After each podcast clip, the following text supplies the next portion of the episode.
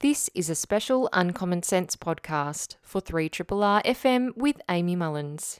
The interview you're about to hear is with former war correspondent Elizabeth Becker. Elizabeth was a war correspondent for the Washington Post. She was based in Cambodia and covered the Khmer Rouge and Pol Pot. Elizabeth joined me to talk about three brilliant women war reporters on the front line during the Vietnam War. We draw from her new book, You Don't Belong Here how three women rewrote the story of war.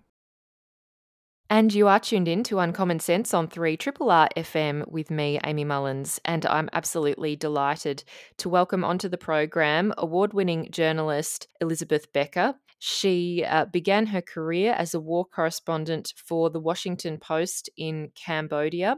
She was also a correspondent covering foreign policy in Washington, D.C. for the New York Times. And she is the author of the definitive book on the Khmer Rouge when the war was over. And her latest book, has just been released by Black Inc here in Australia. It's called You Don't Belong Here how three women rewrote the story of war. Elizabeth is currently based over in Washington, D.C., and she joins me from there right now. And thank you so much, Elizabeth, for joining us and welcome. Thank you. And thank you for inviting me to be on your program. Well, I've got to say, I was really intrigued by this book when I first picked it up not just because it touches on issues that I find personally interesting, including women, but also war and particularly 20th century war.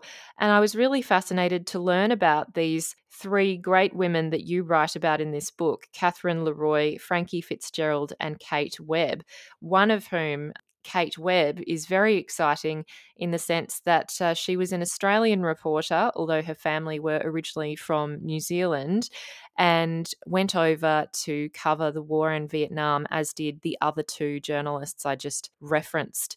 And what made this more interesting for me was also your professional background and experiences as a war correspondent in Cambodia, which no doubt would have been a really fascinating experience. So, first of all, I was interested in the fact that given your past experience as a war correspondent in Cambodia for the Washington Post, clearly things may have been slightly better for women in war zones at that time, but even then, no doubt it was quite a significant thing for women to be reporting in war zones like Cambodia that really were mass killings and uh, highly dangerous environments to be in. And obviously, in some cases, very male dominated in terms of the leadership of war. So I wanted to get your sense, first of all, of your experiences as a war correspondent in Cambodia and how that has shaped your interest in these other women that you've sought to research. Well, um, I came to the war in 1973, and Cambodia was the Cambodia campaign of the Vietnam War. So it, it it's part of the Vietnam War. So the American War, which Australia took part in as an American ally, started in 1965 and ended in 1975. So I came in in the last two years. And I very much was following in the footsteps of these three women. I knew of them, and for instance, through a mutual friend, Kate Webb came to meet me at the airport in Hong Kong on my way to Cambodia just to make sure I got on the right airplane. I was so so green. And later, she came down from Hong Kong to do reporting for the last years of the war and, and help me figure things out. Some, for instance, how to measure a bomb crater with my feet. And when I arrived in Cambodia, one of the books in my backpack was Frances Fitzgerald's Fire in the Lake, uh, Vietnamese and the Americans in, the, in Vietnam, which is a classic of the war. So I very much profited from them, and I understood that even the the opening, and yes, it was still very much um, a man's press corps, and of course, all soldiers were male but they opened up a road for me. And that's why I wrote this book. I thought that who they were and, and all the contributions they made and all the pioneering work they had done had been forgotten. And I, you know, I first was puzzled and then I became infuriated because these women should be as well known as Martha Gellhorn and others. So that's why I wrote a book. And yes, it came directly from my experience in Cambodia. In terms of your experiences, obviously being a foreign journalist, someone coming into a new land, I was really interested in the fact that you already had a really strong passion, academic passion in the area of Asian studies, particularly, I think it was Southeast Asia. And the fact that the door was closed on your academic career and it then opened up this new avenue and through a great friend of yours who also sounds really fascinating, Silvana Foa. Yes, my friend Silvana Foa, who I met when we were both um, students in India, had gone on to Cambodia and had been trying to convince me to come and visit her. And I had no interest until um, my thesis was rejected. I think because I refused to sleep with my professor, he denied that. But anyway, I thought, heck, I was so naive. I thought, well, I've studied the region. Maybe I can make it. And so I went. And within a few months, she was thrown out of the country for writing a very good investigation of the illegal action of the American government in the, the uh, big air campaign, bombing campaign. And I was on my own. So, yeah, I, I, I very much appreciated the help that both Silvana gave me and Kate there were so few women reporting that it was a it was a wonderful lifeline, no question. Well, it was also interesting that you were going over there at age 25. Uh, you say you had no idea what you had gotten yourself into. And it sounds very similar to the women that we'll get onto in just a moment in terms of the fact that they really threw themselves into a war zone with no you know, cleared career path laid out for them, no job necessarily waiting for them in terms of financial security. And yet they managed to pick up work to demonstrate their worth, to show their commitment to war reporting. And so I wondered, in terms of your experience when you got to Cambodia, how did you manage to build that career, to build those connections, and to manage the the demands of war life? Everybody was the same for women because women were not allowed to even cover sports in those days, much less the war.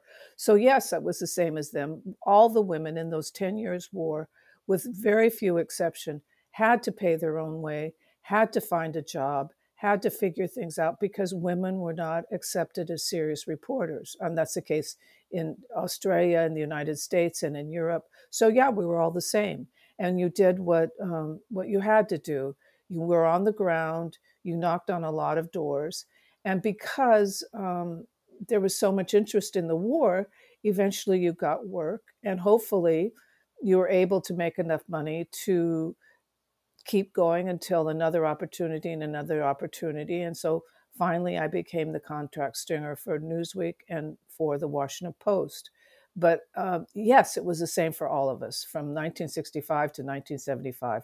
I, I think I can count on one hand the number of women in those long 10 years who actually were sent over by a news organization. The rest of us had to do it on our own. And for those who are listening and aren't familiar with the role and the job of a stringer, could you just share briefly with us what that means?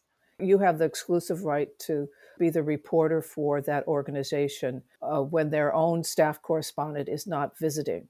So you're the local resident reporter, and you get a very small um, monthly stipend, and then you're essentially paid by the piece. So there, it's not a salary.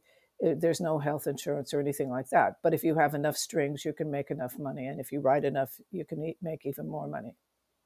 And I just wanted to read out a little quote from the introduction. You said, You had broken several important stories. I witnessed a US Army officer illegally advising the Cambodian army under attack, and I published an investigation of the Khmer Rouge identifying their leader for the first time as a man named Saloth Sar, later known as Pol Pot, and describing his revolution as brutal and ruthless as well as antagonistic towards their Vietnamese allies. So, in terms of that level of risk and firsthand experience and the types of stories that you were breaking, did you ever find yourself getting into situations that put your own life in danger? Yes, and you could do it just walking out of the street on some days when there there are mortar attacks nearby. So yeah, I mean, and that's part of it. There's no question. Yes. Let's move into Vietnam and talk about some of the fascinating women who you detail in this book. And obviously, there is a great deal of detail, and it reads quite like a narrative. And I enjoyed getting to know these women and their different personalities and their different backgrounds. The first women that you talk about in this book is someone called Catherine Leroy, who is a French photojournalist. And she has just a fascinating story and background. And she seems to have always had a very strong rebellious streak that held her in very good stead in terms of when she arrived in Vietnam and started to butt up against some of the masculine behavior, not just of soldiers, but also most particularly against those who were in the press corps who perhaps were not as welcoming towards women in the battlefield, given that they had not been allowed to cover war zones previously in, in wars such as World War II. Uh, Catherine Leroy um, was, like all of us, she was in her mid 20s. Uh, she wanted to, to do something important. Uh, so she arrived with a camera and literally no real experience. Yes, she was very much rebellious, rebelling against a petite bourgeois Catholic upbringing in the suburbs of Paris. And um, she was considered at first just a, a strange type who couldn't last. But when she proved to be successful, as you said, her colleagues were, I think, they were both suspicious and competitive. And um, they tried to do her in. She was too clever, though, and she became a photographer renowned for her fearless, fearless behavior on the battlefield she believed that the best photographs were the ones where you could see someone's eyes, which covering a war is very dangerous, but she got it done and she sold her photographs quickly and they were on the covers of magazines around the world to the point that she was the first woman to ever win the George Polk Award in photography and later um, the Robert Capa Gold Medal Award. And in terms of her physicality, it's interesting that you remark upon the fact that she was only about five feet tall. Um, so clearly not an imposing physical person. However, she did have a really interesting physicality, and and that also tended to work in her favor in some regards in terms of her photojournalism. Well, what she did was she's so small, she no one noticed her. So yeah, she could she could push her way onto a helicopter to make sure she got to where she wanted to be. But then she sort of disappeared and she would crawl in the mud to get her photograph and no one would notice her. She was so small. And and people would say after they saw the saw the photographs i didn't see her. So she was small she was quick and she she could be invisible almost and she was also really interesting in the sense of her French culture and her French background, and was seen to be a person of interest in that regard, able to share some little parts of France with the American soldiers, for example. But because she didn't have a partner like Fitzgerald did, she was targeted in terms of gossip around her sex life and the way that she conducted herself. And there was a lot of unfair criticism around her behavior, wasn't there? Well, first of all, as a French woman, she grew up knowing about Vietnam, Cambodia, and Laos, what the French called Indochina, their colonies. So she had a deeper appreciation for what the war meant than a lot of Americans because, you know, her father wanted to, the French to stay and he cried when the French lost in Dien Bien Phu. So that was very important. In terms of the gossip, there were so few women and they were treated with such, you know, disdain in terms of their profession. The men mostly talked about their personal lives and who was sleeping with whom. And because for the most of the years that she was in Vietnam, she was the only woman photographer on the battlefield. So there was sort of vicious gossip. But yeah, it was not it was not good, it, and it bothered her. And it does seem that the challenges that she had in terms of her success, there were a couple of times when her press badge or accreditation was threatened and taken away briefly. And also, there was also another attempt to prevent women from reporting at all on the ground at one point in Vietnam. And that didn't just affect Leroy. But what were these instances and how did Leroy manage to get past them? Well, as I said, um, there was a lot of competition and um, and just disdain for having a woman as they said, act like a man. She didn't belong there. So her colleagues, many anonymous, a few by name, uh, worked with some of the U.S. military pressmen to challenge whether or not she was a discredit to the profession. And she briefly lost her credentials until she fought back and proved that, you know, not only was that not the case, but that's that wasn't grounds for her to lose it. But that really hurt her. And after that, she was very careful about who, who she would befriend and who she would essentially work with. So she found some American and, and European photographers who she trusted and she only worked with them. She was part of a handful, and secondly, handful of women who convinced the Pentagon, the civilian side of the US military, to prevent the military from imposing that World War II ban, which was still official. Uh, it was, should have been um, imposed, but because of the nature of the Vietnam War, it wasn't. It was it was not um, enforced. And General William Westmoreland, who headed the U.S. military, threatened to to reimpose it, and the women convinced them not to. And that was important because that essentially was the end of that ban. And every woman since has been able to cover um, the U.S. military on the battlefield because of a handful of those women. And you do say in the book that this was one of the rare times that these women could and would gather together in one group to really push back and to organize together. At the time, it was really seen to be a negative thing to be associated with women's liberation, as you talk about with Kate Webb. But I was interested in the observations you made about the fact that these women had very solitary or lonely experiences. And although they did find some people and individuals that they could speak with, and, you know, I guess friendly minds or friendly intellectuals that they could explore their ideas with, but this experience of working in a war seem to be very solitary, very individual. Well, war can be lonely, first of all, male or female, but when you don't have female friends, it makes it lonelier.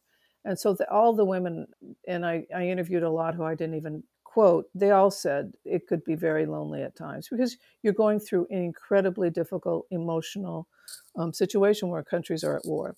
And with the lack of female friendship, that is markedly lonely. And so, in terms of Catherine Leroy and her experience, maybe we can close out her story. She seems to have had such a fascinating career. And I did look at some of her photos to get a sense of her photographic style. And one of the photos that you do mention in the book is that image where she jumped out of the plane with the American military and parachuted down into a jungle in Vietnam. And she took this photo midair of the other parachutists also going down with their parachute open. And it is really a striking and very beautiful image and I just was really interested in that experience and the ways that she provided such a really interesting and unique perspective especially given that she had other skills such as being able to you know jump out of a plane and, and parachute safely down.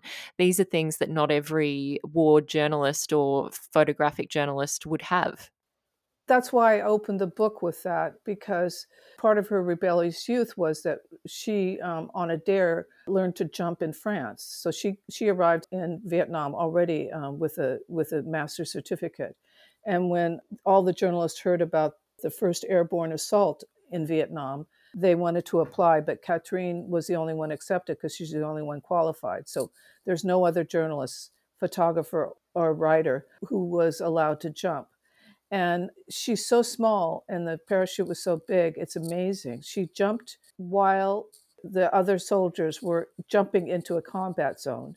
She took she had three cameras around her neck. She took the photographs. She landed and then she followed them into that combat zone. So it's it's extraordinary and it turned out to be the last air assault.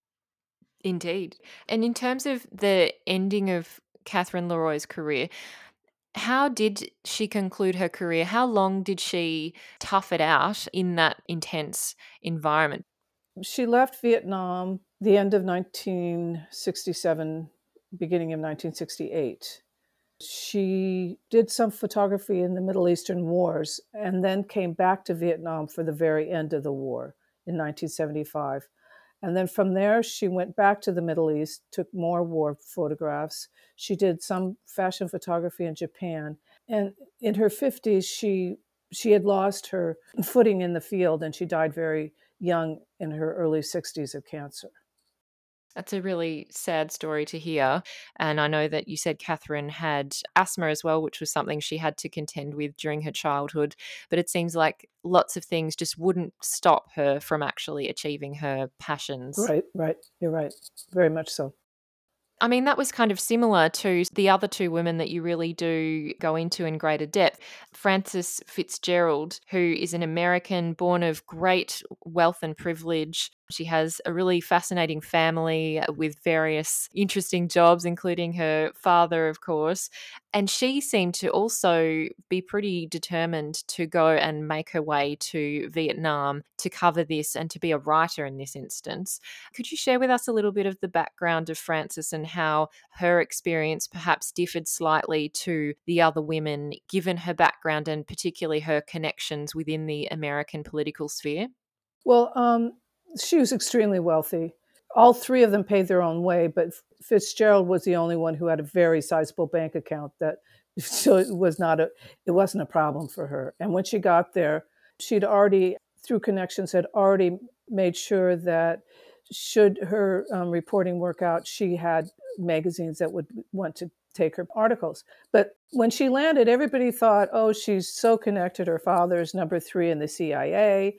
Her mother is the mistress of Adlai Stevenson and a top Democratic socialite and activist. And so they presumed that Fitzgerald would just take the easy route, mine all her connections in the embassy, and write uh, stories that way. And she absolutely rejected that completely. And she used her privilege in what I thought was a brilliant way she turned her back on the idea of covering the war largely from the battlefield and whether or not the American policymakers knew what they were doing. And instead, she wanted to look at Vietnam as a country. So she was so privileged. She had never seen anything like the privations of Vietnam, what the war was doing to the people. So she would interview um, people in the, the really horrible civilian hospitals. She went to the slums. She went to the villages that were being razed because of war policy. So she wrote um, stories that no one else wrote. She wrote about what the war was doing to the Vietnamese people, the landscape, the culture, and where it fit into the Vietnamese history. So uh, she sort of turned that privilege on its head. Yeah, it sounded like she didn't feel that she was tied to a certain way of reporting it, given her background, that she didn't feel like she owed anything to her father or to the American country, in a sense, in terms of the angle that the American military wanted people to think about the war and, and whether it was being fought on a, a kind of fair footing. At that stage, it was more that you look at the root of whatever the policy is. And she didn't just take it for granted that the United States was on the right side. She looked to see, and at, at, that stage, the United States had never lost a war. Vietnam would be the first war that the United States lost. So she said, okay, what is the root of this? Do they know why they're fighting here?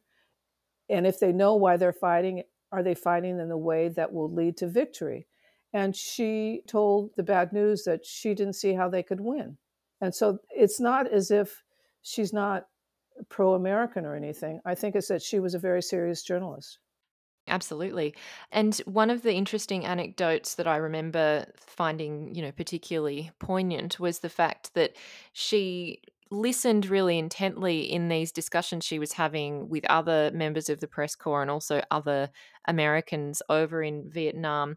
You say that she displayed her new savvy in the most pedestrian setting, the daily military briefings, christened the five o'clock follies by the skeptical press corps.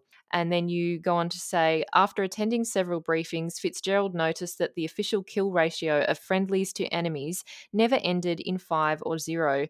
She investigated further and found this was always the case. It was a statistical impossibility. She pointed out this flaw to the briefer in front of the press corps in the process confirming what reporters knew from the field that military and civilians made up body counts for their superiors. Her observation infuriated MACV officials. I mean, it sounds like that is serious journalism at its best. Right. And it also showed her very, very, very smart woman. It's, it's good journalism, but it's also a very, very intelligent woman. In terms of her personal experience over there, you did bring in a couple of friends and one love interest who she met over there, who she seemed to develop close relationships with, one intellectually and one romantically, and that they also shaped her experience of Vietnam. Right. Her lover was uh, Ward Just, the Washington Post correspondent, charming, smart, great writer, great reporter. And um, he later became one of our best novelists. Their relationship fell apart after Vietnam when the, they were both coming home, and she was really not interested in becoming a wife at that stage in her life. She wanted to continue her research and write the book that became Fire in the Lake. And so he married another woman very quickly.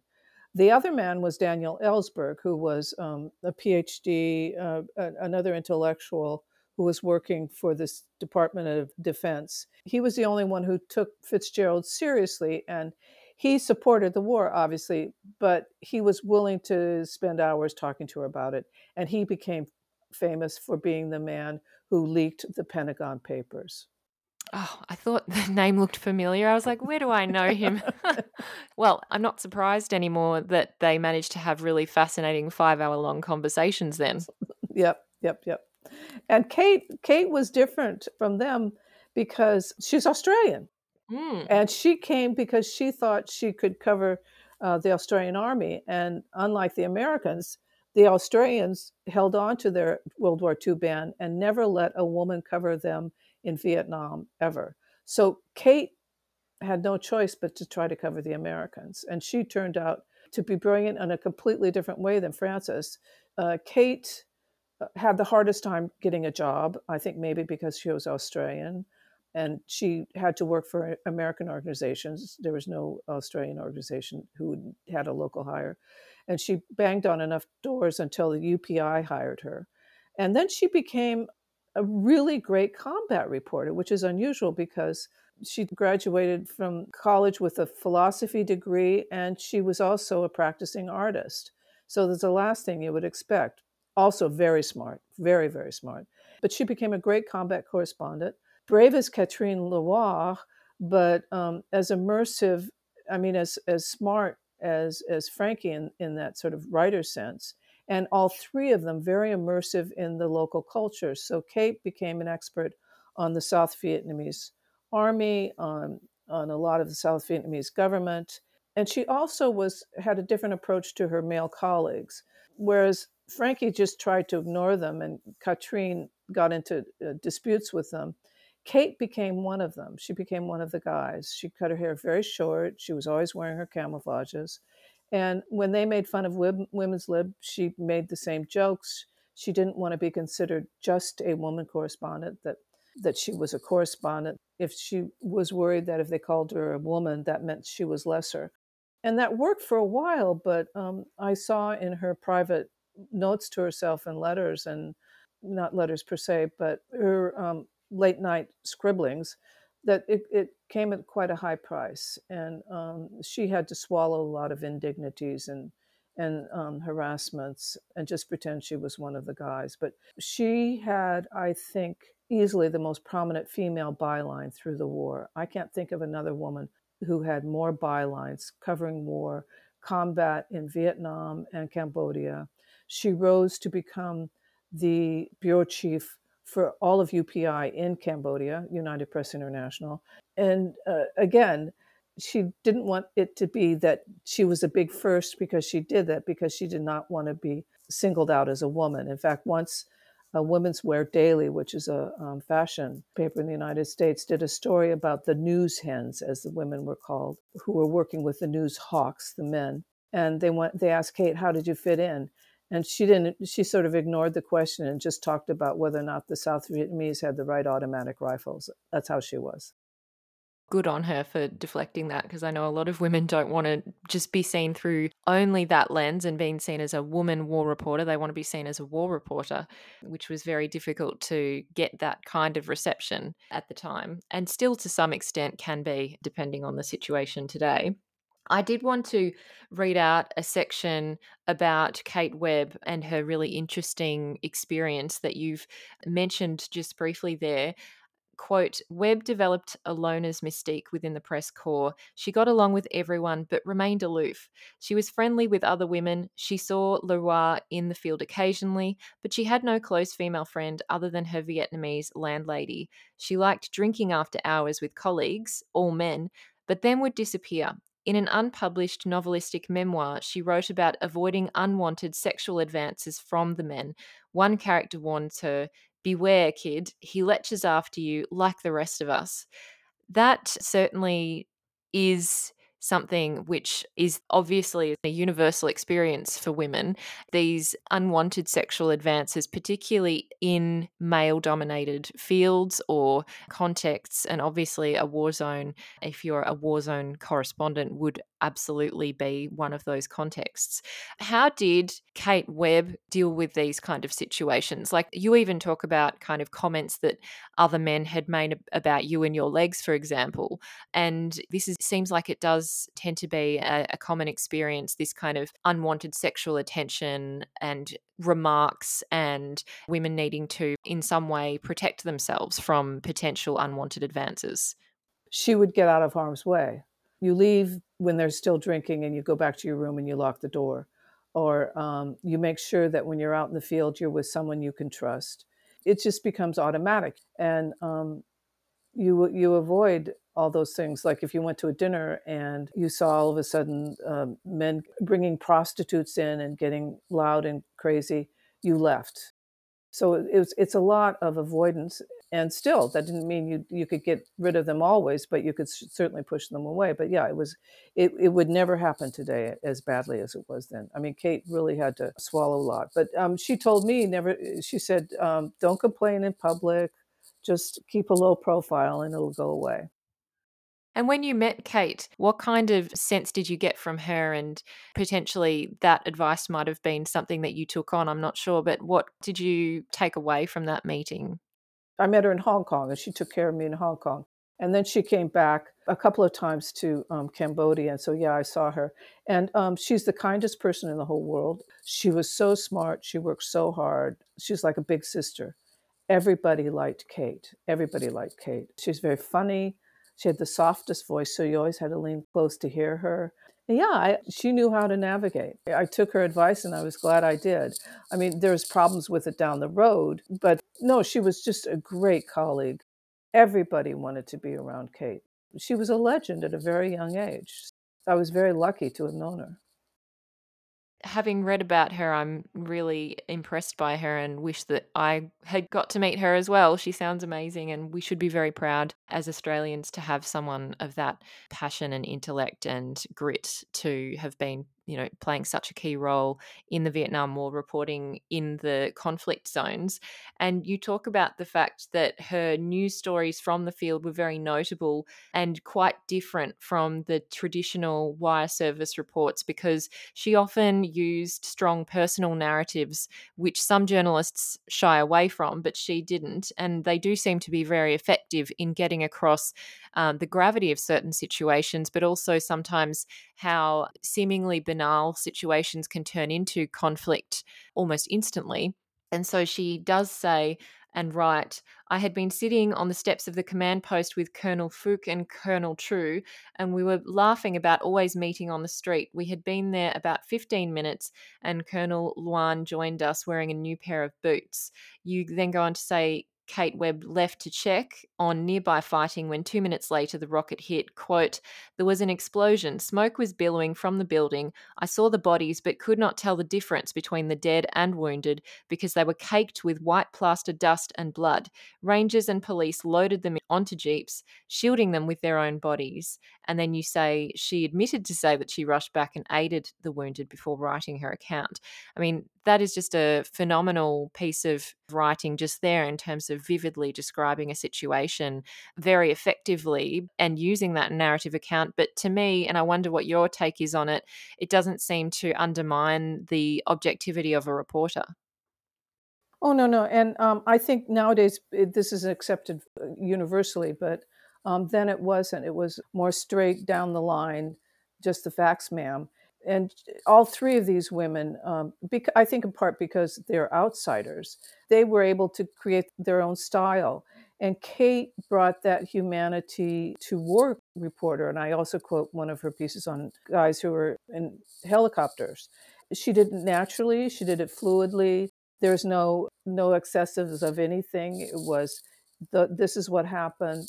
She writes her narrative and she draws you into the story and you feel like you're there. And that's it's actual factual. It, she draws the picture and it's a true picture. And it seems like these approaches to writing, including uh, obviously Fitzgerald and Webb's, were noted and valued and commented on as providing a really unique perspective, both of them in different ways. Do you think that they were affecting the way that journalism was being conducted and reporting was being conducted? Then were they influencing other journalists as well?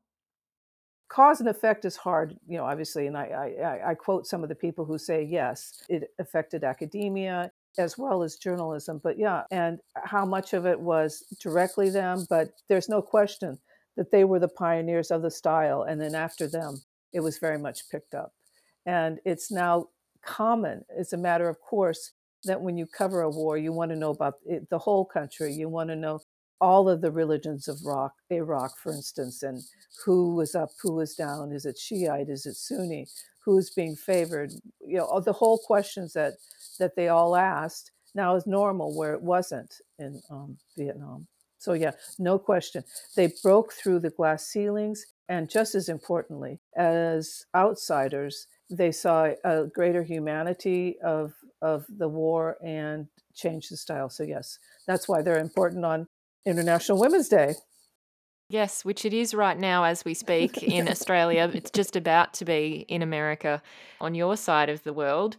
Elizabeth, in terms of how the general public remembers these women, or perhaps in some cases don't remember these women compared with their male colleagues, what has been their legacy, particularly in America, given the status or the significance of the Vietnam War, and even obviously in Vietnam itself, are these women better known over there than perhaps they may be elsewhere? Or has there been a, a kind of forgetting of these women to a significant extent? That's one of the reasons I, I wrote the book. They've been forgotten too much and it's no better here than anywhere else. And uh, you guys, uh, Australians, were were wonderful in that they um, made a stamp with Kate's face on it um, a few years ago when they were honoring women in war. But no, I mean that's why I wrote the book. Uh, their their influence in terms of what they contributed is amazing, and um, as I said, they broke through the glass ceiling. But um, the reason I, I, wrote this book was in order to uh, remind w- people of what's been forgotten. And it's not the first profession where the women's contribution gets buried. And every year, every month, there's a new story about the the scientists or the um, the engineers who had been forgotten. Well, you know, I wanted these three to be remembered by not just um, journalists, but people who were interested in the Vietnam War. Um, I wrote this book so that they could be part of the conversation. And then, and in this interconnected world, I think when you throw that pebble, so to speak, out, it's you know the butterfly flapping the wing. I hope it it leads to other things and other things and other things. And there's no statue to Martha Gellhorn of World War II, but everybody remembers her. Part of that was because it was a war that everybody was proud of winning. Uh, but I think you know, you're doing it just by having me on your program. so thank you. Thank you. I think we're we're doing it together. I'm so glad to contribute and I'm so grateful that I've made it possible for Australians here to actually hear from you. Elizabeth, thank you so much for writing this book. And I really appreciate the commitment you've brought to this to bringing their memories to us. Well, thank you. And um, happy International Women's Day. you too, Elizabeth. Thank you. I'm Amy Mullins, and you've been listening to the Uncommon Sense podcast. Uncommon Sense is a radio show broadcast on 3RRR FM in Melbourne every Tuesday between 9am and 12pm.